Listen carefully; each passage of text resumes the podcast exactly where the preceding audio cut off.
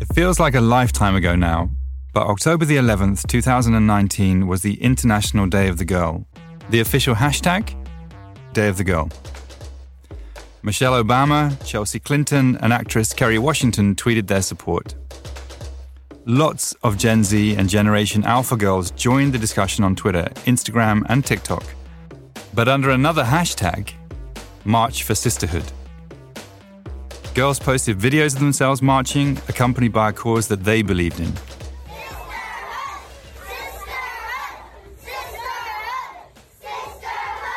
You're hearing a line of girls marching from Villarreal Elementary in Olmito, Texas. Girls supporting girls.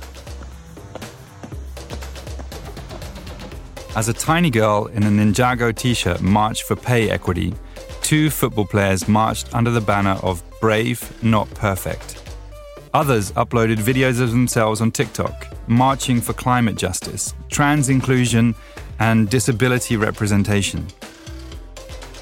Netting 250,000 uses of the hashtag and more than a billion views in the three weeks following the campaign, the March for Sisterhood hashtag outperformed the original Day of the Girl hashtag itself. The digital march was put on by Girls Who Code, an organization that teaches, as the name suggests, girls to code. Its larger goal is closing the gender gap in tech. When Girls Who Code wanted to launch something for International Day of the Girl, they called on Quynh Mai's marketing agency, Moving Image and Content. MINC's speciality is the intersection of digital marketing and Gen Z. Together with Girls Who Code, her agency built a campaign around social justice and activism with content created by girls for girls, not marketed at them. I march. I march. I march to take up space. I march because migration is a human right. I march for a livable future. Because stereotypes don't define me. For everyone on a gender journey. On International Day of the Girl, March for Sisterhood became not just an online celebration, but an action. I'm Damian Bradfield, and this is Influence, a show about advertising the good, the bad, and the ugly. On this episode, we called in the Gen Z expert herself, Quynh Mai. We reached her at her home in Brooklyn back in April. We talked about COVID, how the pandemic is forcing brands to embrace a digital future, and what's important to the next generation of consumers. Quynh, thanks for being here. So you run a digital content and strategy agency. Mm-hmm. Um, I'm assuming that you're not running it from the office right now; that you're running it from home. I'm running it from my bedroom. Okay. yeah, I started the company um, 10 years ago before iPads even came out. And I remember thinking, oh, finally, brands are going to embrace digital because clearly the iPad was such a revolution that people are going to understand that digital is going to be the forefront, the most important thing. And, you know, honestly, 10 years later, even pre COVID, you're seeing, you know, I was still meeting with so many brands that were hesitant about moving their communications to digital, mm-hmm. um, hesitant about giving voice to their consumer, hesitant about even breaking down their visual aesthetic. The commitment in our industry, which is advertising towards beautiful imagery, has really kept us from being in sync with consumer behavior and interests. So, yeah, I started the company. And when is this? This was 2010. 2010. Okay. Can you talk about some of the first sort of projects or clients that you had then? The first few projects were really interesting because I don't think anyone knew what we were talking about in 2010. So we had. You're in advertising, no one does. Nobody does. That's true. No. That's true. Um, but I was really lucky. You know, I really had the fortune of having a few clients who were willing to just take the chance. You know, I remember my first project was Elle, a magazine, and I knew the publisher, and she, you know, she was curious about what was happening in digital, and she gave me, I think, fourteen thousand dollars to do a project. And then Steve Madden, who is a complete baller, gave me a project to do the first influencer program, you know, that I I think ever because I remember talking to this woman who was representing influencers at the time and we were her first client. So, you know, I had a couple of, of really great clients who I had known from my traditional days who luckily were curious about digital, who trusted me, who, who just threw me very little money, but enough to get me started. But I have to say, you know, in my sector, which is more at that time, retail, fashion, beauty, people were very slow to embrace digital. You know, I would say that even pre COVID, we were still, you know, seeing clients who were who understood that digital was important but hadn't truly invested in it. I think because they didn't know it, they didn't really understand it, they didn't use it themselves. Uh, you said you came from traditional advertising. So, where were you before you started your company, and what convinced you to start your own digitally focused agency? I had run a successful advertising agency working on the rebranding of Burberry and De Beers and Smartwater. Which agency was that? It was called Lipman. It was a, a, a great agency, you know, in the heart of the meatpacking district, what I call the golden years of advertising, right? So, you know, really 2002, and then I left 2010. You know, it was about creativity and there was like optimism and the the things that were working were still working, right? TV, print, outdoor. Um, but I remember I was working on a media plan for Diane Furstenberg. She was one of our clients. And I polled my staff and said, okay, where are you getting your inspiration from? And everyone had listed websites and things online that I had barely paid much attention to. And I was thinking, why am I advertising in Vogue when all these beautiful young girls that work with me were looking online and none of those online publications or blogs at that time, you know, were on our list of media. And I really, at that time, and I think this is just before 2008, I think this was 2007 is when I said, no, I, I need to go digital. I'm young enough to do it. And, you know, I was luckily successful enough in traditional advertising and I squirreled in a way enough money so I could actually do it um, in 2000, 2009, and I opened my company in 2010. And what's different between 2009, 2010, and, and today? You know, I think the key difference between 2008 and now is in 2008, there was definitely a, a fear. You know, there was budget cuts. Everyone was cutting everything down, but there wasn't a mortality question and there wasn't a, a total distrust in government and in in the competency of government. So I think there was there was definitely fear and sadness around 2008, but there was this sense of okay, this sucks. We're going to push through this.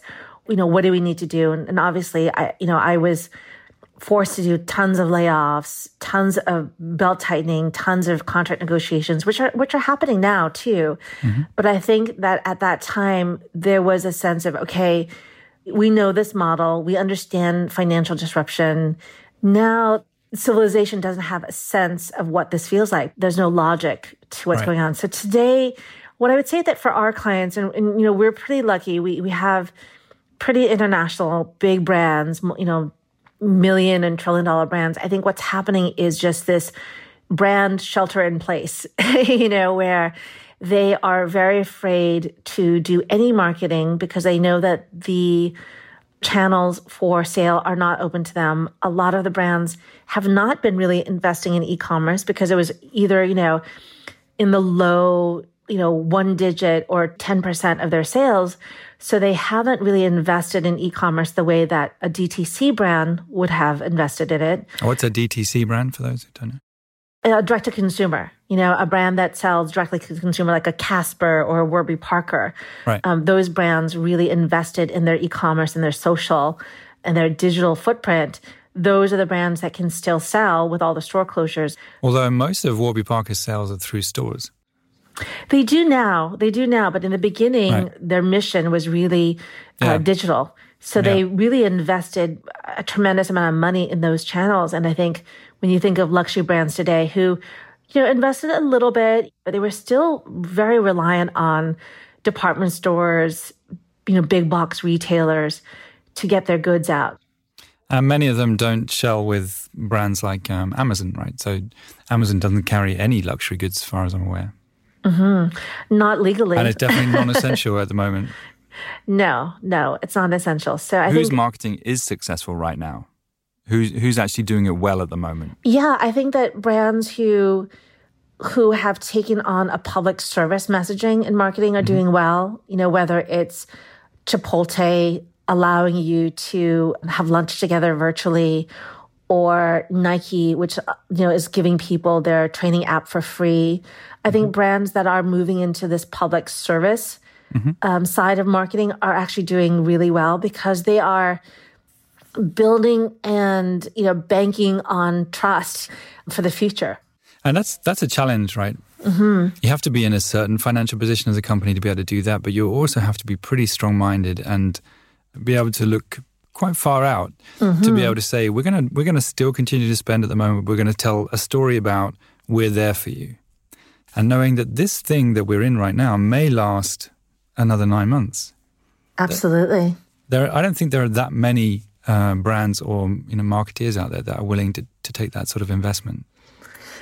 I I think that's short sighted. I think that you can still do something, you know, because of social media. You can still give away experiences or access or inspiration or tips free. I mean, look, we all know that organic reach is at an all time low when it comes to Instagram and Facebook. But you can still, in your own way, through your email database, through your social channels, through your own, you know, the web, your website, through your staff, still do good in any measure. And I don't think that consumers would hold, you know, um, a smaller brand up to the comparison of a CPG or a Nike. But I think it's about giving, giving what you can in a time of need. And I think that sense of trust and empathy, you know, when you think about social media, you have to think about people. You know, if, if, if you had a friend who only asked you to borrow things from you, borrow money, borrow goods and services from you, and only asked you for things, and you got really sick, and that person never called to check on you, how would you feel about that friend? You know, and I think it's the same with brands. You know, if if you've sold me goods and services this entire time when I was healthy, when I had a job, when I was out and about, and then I was really struggling, lonely, filled with grief and fear, and I didn't know if my job was going to be there at the end of this. And you didn't reach out to me. How would I feel about you post COVID? And I think that um, there was an interesting report that came out from Edelman, you know, who do um, trust reports, and it said something like 65% of consumers surveyed, and this is this is in the U.S., but I think it's going to be pretty similar throughout the world. 65% of consumers said that how a brand responded to the crisis would have a huge impact on their likelihood to purchase in the future. Right. Because we remember how people treat you, and because of social media, brands are almost like people. And so I think we'll remember the brands that were compassionate and empathetic. Um, and that level of trust is something that I think with Gen Z, you know, rising will be more and more important when it comes to consumer decisions. I think it's a very interesting topic, right? And there is a question mark around you know the responsibility of a brand. If a if a company is a capitalist business, is it the responsibility of that business to have to look after other people? Is that is not their mm. responsibility just to sell stuff and to increase shareholder value? Why should they have to take on that responsibility to look after everybody? Isn't that what the state and government is there for? Mm. That's a good question. I can I can speak about the U.S. and and I think no matter what side of the political divide spectrum you're on, I think in the U.S. there's been a, slow erosion of trust in institutions. You know, and, and I can think of many countries who are going through the same thing we are right now, where there's such a huge divide between political parties. So, what I think has happened in the U.S. in particular is that when you stop trusting in your own government you turn to the next big thing. Hmm. And the next big thing for a lot of American consumers are brands. Right. You know, um, we know their CEOs on a first name basis. We know their story. We we've watched movies about them. you know, um, so I think when brands like Apple come out and say we're doing these face masks, you cheer for them. You you think, oh my God, thank you, Tim Cook, for doing something that my president couldn't do. Right. Um, so I think that, you know, out of default, customers are looking towards brands because there's nobody else. There, there's but nobody else brands, to go to. I mean, some brands can take advantage of that situation too. Uh, so you talk about Apple, but who, who else is a brand that in the states you can you can particularly trust, or, or in this instance you think is up their game? You know, I think Nike has done a really good job, and Nike has followed the same formula in the US as they had in China, which is giving away as much as they possibly could. You mm-hmm. know, what can we do to give you more and more of what you need to be healthy? And, and they were very smart because it's all through sport that through sport you can find a mental and physical release and calmness. And I think they've they stayed in their lane very, very well in China and in the US by saying, you know, let's give you free training. Let's give you give you ways to work out at home. And they never really in China pushed any product whatsoever. It became a second order effect to the fact that people were working out more. They felt really good about Nike for giving them what they needed in times of crisis without actually selling or pushing any product. And the natural inclination for people was, oh, well, I'm going to buy this product because they were so good to me. So, just switching gears a bit, I'd love to get into your background. You were born in Vietnam, but you grew up in Silicon Valley. So, um, born in Vietnam, my mother had the bravery to bribe a, an American GI to get us paperwork to leave the country, you know, pretty much right after Saigon fell. Um, came to America where my parents, who were lawyers, we mm-hmm. came here and worked in, you know, the strawberry farms of California. And they worked their way from agricultural workers into tech because, you know, with their luck, they landed in Silicon Valley they had no idea because they went there because there was jobs and there was, you know, they could pick strawberries, you know, sell french fries, you know, things like that.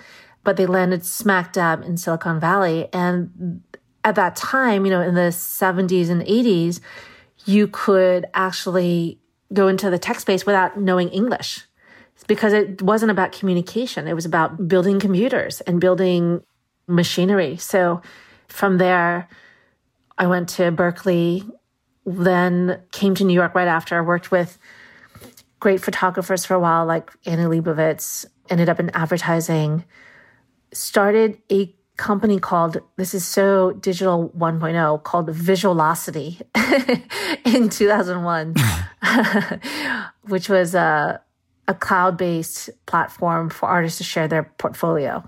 And this is the time, I mean, I'm sure you can talk about okay. the early days of WeTransfer, but these are the times when a JPEG would crash your computer. So this is uh, early Dribbble. Mm-hmm. When I did Visualocity. And then I went into advertising. If you're in Silicon Valley and your parents are, uh, are in technology, why would you move into the world of advertising or, or more into the, the aesthetic side of business as opposed to the technical? You know, I think that 2000, 2001, you know, the, the first dot com burst. But what I, I think just out of sheer boredom at that time, technology wasn't iterating as fast. We created this product, we launched it, and there wasn't this iterate and learn mentality that sort of came a little bit later. Right. It was almost like those days of, you know, Adobe where you launched a product, you put it in a disk, you loaded it, and then it just sat there and frankly, I just started getting really bored. And I really had loved the arts ever since college and wanted to move into something that was a little bit more evolving and changing and, and culturally interesting. You know, fast forward 10 years later, I think starting my own company, which is, is focused more on digital, was the marriage of those two worlds of like the art and science of it.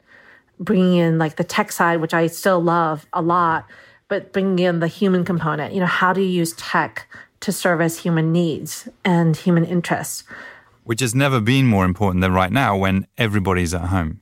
Post COVID, because everyone has to get comfortable with, you know, virtual meetings and live streaming and just connecting through digital. I think I think that things are going to change a lot executives of brands who are the decision makers are going to feel much more comfortable because they would have had that firsthand experience that they didn't have before COVID happened. So let's get into that for a bit because WeTransfer has done, I mean, it's 10 years old, mm-hmm. similar to you. We, for a long time, used to go and travel to places like Paris and Milan talking to the luxury goods firms because we had billboards, in theory, billboards on the platform. So we always believed that this was a brand safe space where all of the big brands, you know, and I came from Stella McCartney and Gucci Group, so I just assumed that they would get this and they were buying billboards already, so they would just mm-hmm. buy on WeTransfer. Yeah. Until probably 2018 19, that really wasn't the case. And when you talk about them being slow to catch up, I think the luxury world has been operating at snail's pace. So if now this is the reality that people are not going to be going and rushing out into a busy Bond Street or you know Fifth Avenue to go shopping, and there isn't a great e-commerce experience for these luxury goods brands, how are they going to get their products out there? I, I think that they're going to have to really jump into the the fray of digital because I don't think that the other channels that they've relied on are going to be open to them. I think So do you think they're going to have to sell on Amazon? Um, mid tier brands are going to have to sell on Amazon. You don't have that infrastructure. You don't, your margins aren't so high that you can build your own warehouse. you know, um, so what's a mid-tier brand? Um, contemporary price point would be like $300, $600, something like that. Anything below, I would say $500 would be something that you're not getting Louis Vuitton margins where your margins are off of a leather handbag. You know, you might have spent $250 making it, but you sold it for 3500 Those high margin, really luxury goods and mostly leather goods companies, I think can afford to sell their own inventory because their volume isn't high. But I think the biggest struggle for a lot of brands and why I think they're going to be forced to go to Amazon is they they don't have the fulfillment. So won't the likes of Yoox and uh, Net-a-Porter just take over that part? Again, I think it depends on where you are in the spectrum of cost. I think Net-a-Porter, mm-hmm. Farfetch, Moda Operandi in the fashion space are such again high price points, and Net-a-Porter won't take you know mid tier or lower tier brands, athleisure brands, for example. If we were to isolate the fashion industry, I would say that because so many brands were still selling through department stores, they were very reticent to invest in digital and e-commerce because it was such a small percentage of their sales.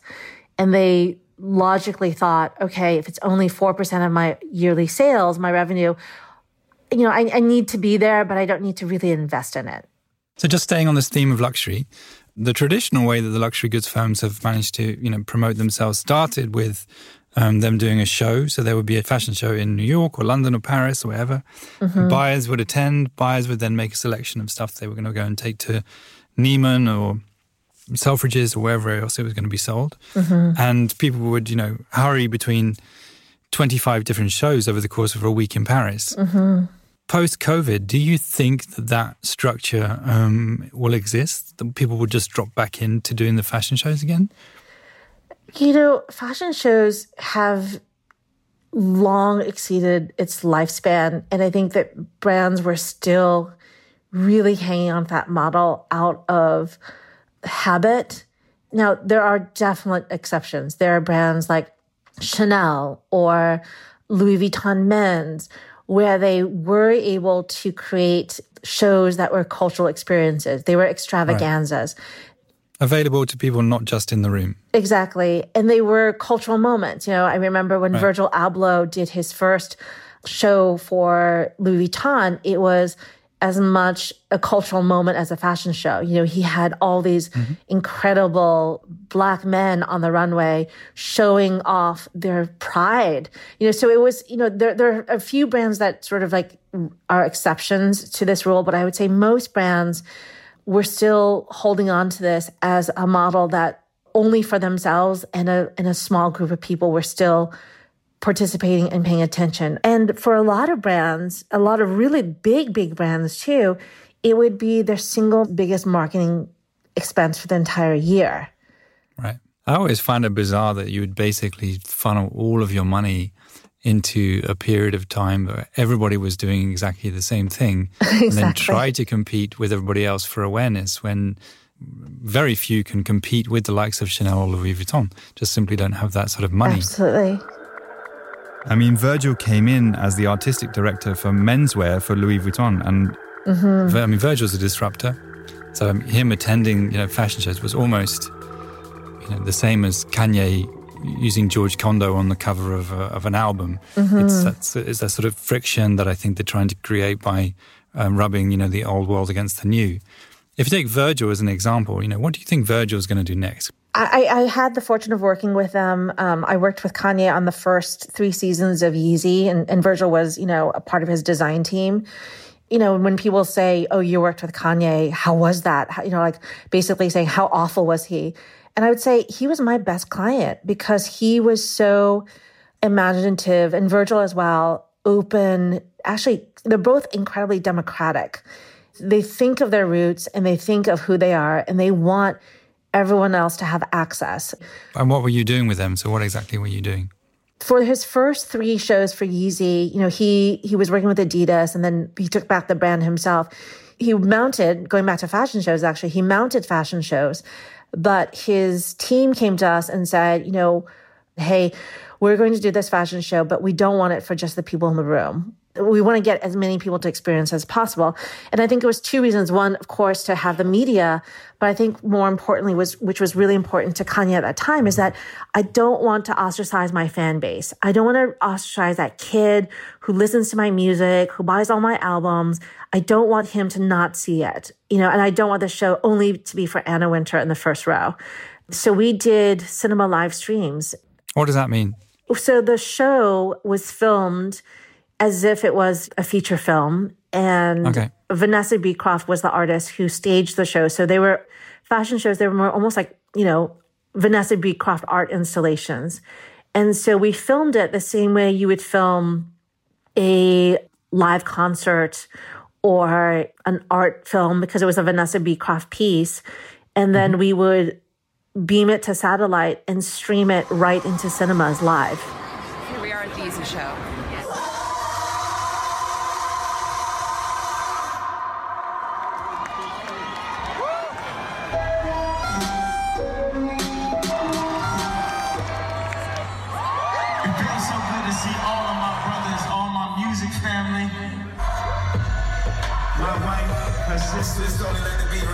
So we chose 4 p.m. as the hour when everywhere in the world somebody was awake at 4 p.m. Eastern time.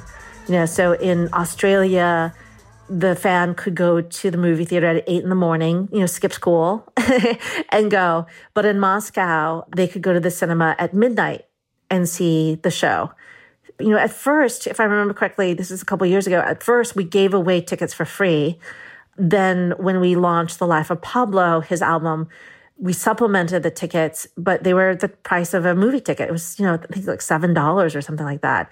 But it was so critical that everyone got to see the experience, hear the album all simultaneously. And it was just this very democratic approach of, hey, everyone should have access. And I think Virgil's still, you know, continuing that message, you know, with his IKEA collaborations and with Louis Vuitton, he can't make a lot of products that are, you know, that are that accessible. But mm-hmm. he's using his reach, you know, with his own brand and with brands like IKEA to say, hey, it's not the cost of an item, it's the intentionality that design and fashion can be for everybody, no matter how much money you have. And the shift is going to keep continuing because I think as Gen Z grows up and they're 24 now, they don't have the same snobbery as the baby boomers and and, and mm-hmm. a little bit of the Gen X generation. They don't have that need to feel like to be better than anyone else, you have to push people down. They don't have that mentality. Their their Gen Z mentality is so much more about equality and social justice. Thank you. No, and it was a great conversation. Thank you.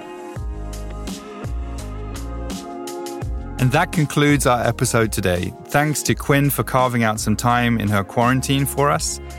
Influence is hosted by me, Damian Bradfield. Our producer is Rachel Swaby, with editing by Elise Hugh, and sound engineering by Mark Bush. Thanks to our wonderful studio here in Amsterdam, Center Sound. You can find Influence on Apple Podcasts, Spotify, or wherever you listen. And if you're enjoying these episodes, please subscribe, rate, and review the show. It helps keep Influence going. You can follow me on Twitter at DJ Bradfield Influence is a podcast from WeTransfer, produced in association with Reasonable Volume. See you next week.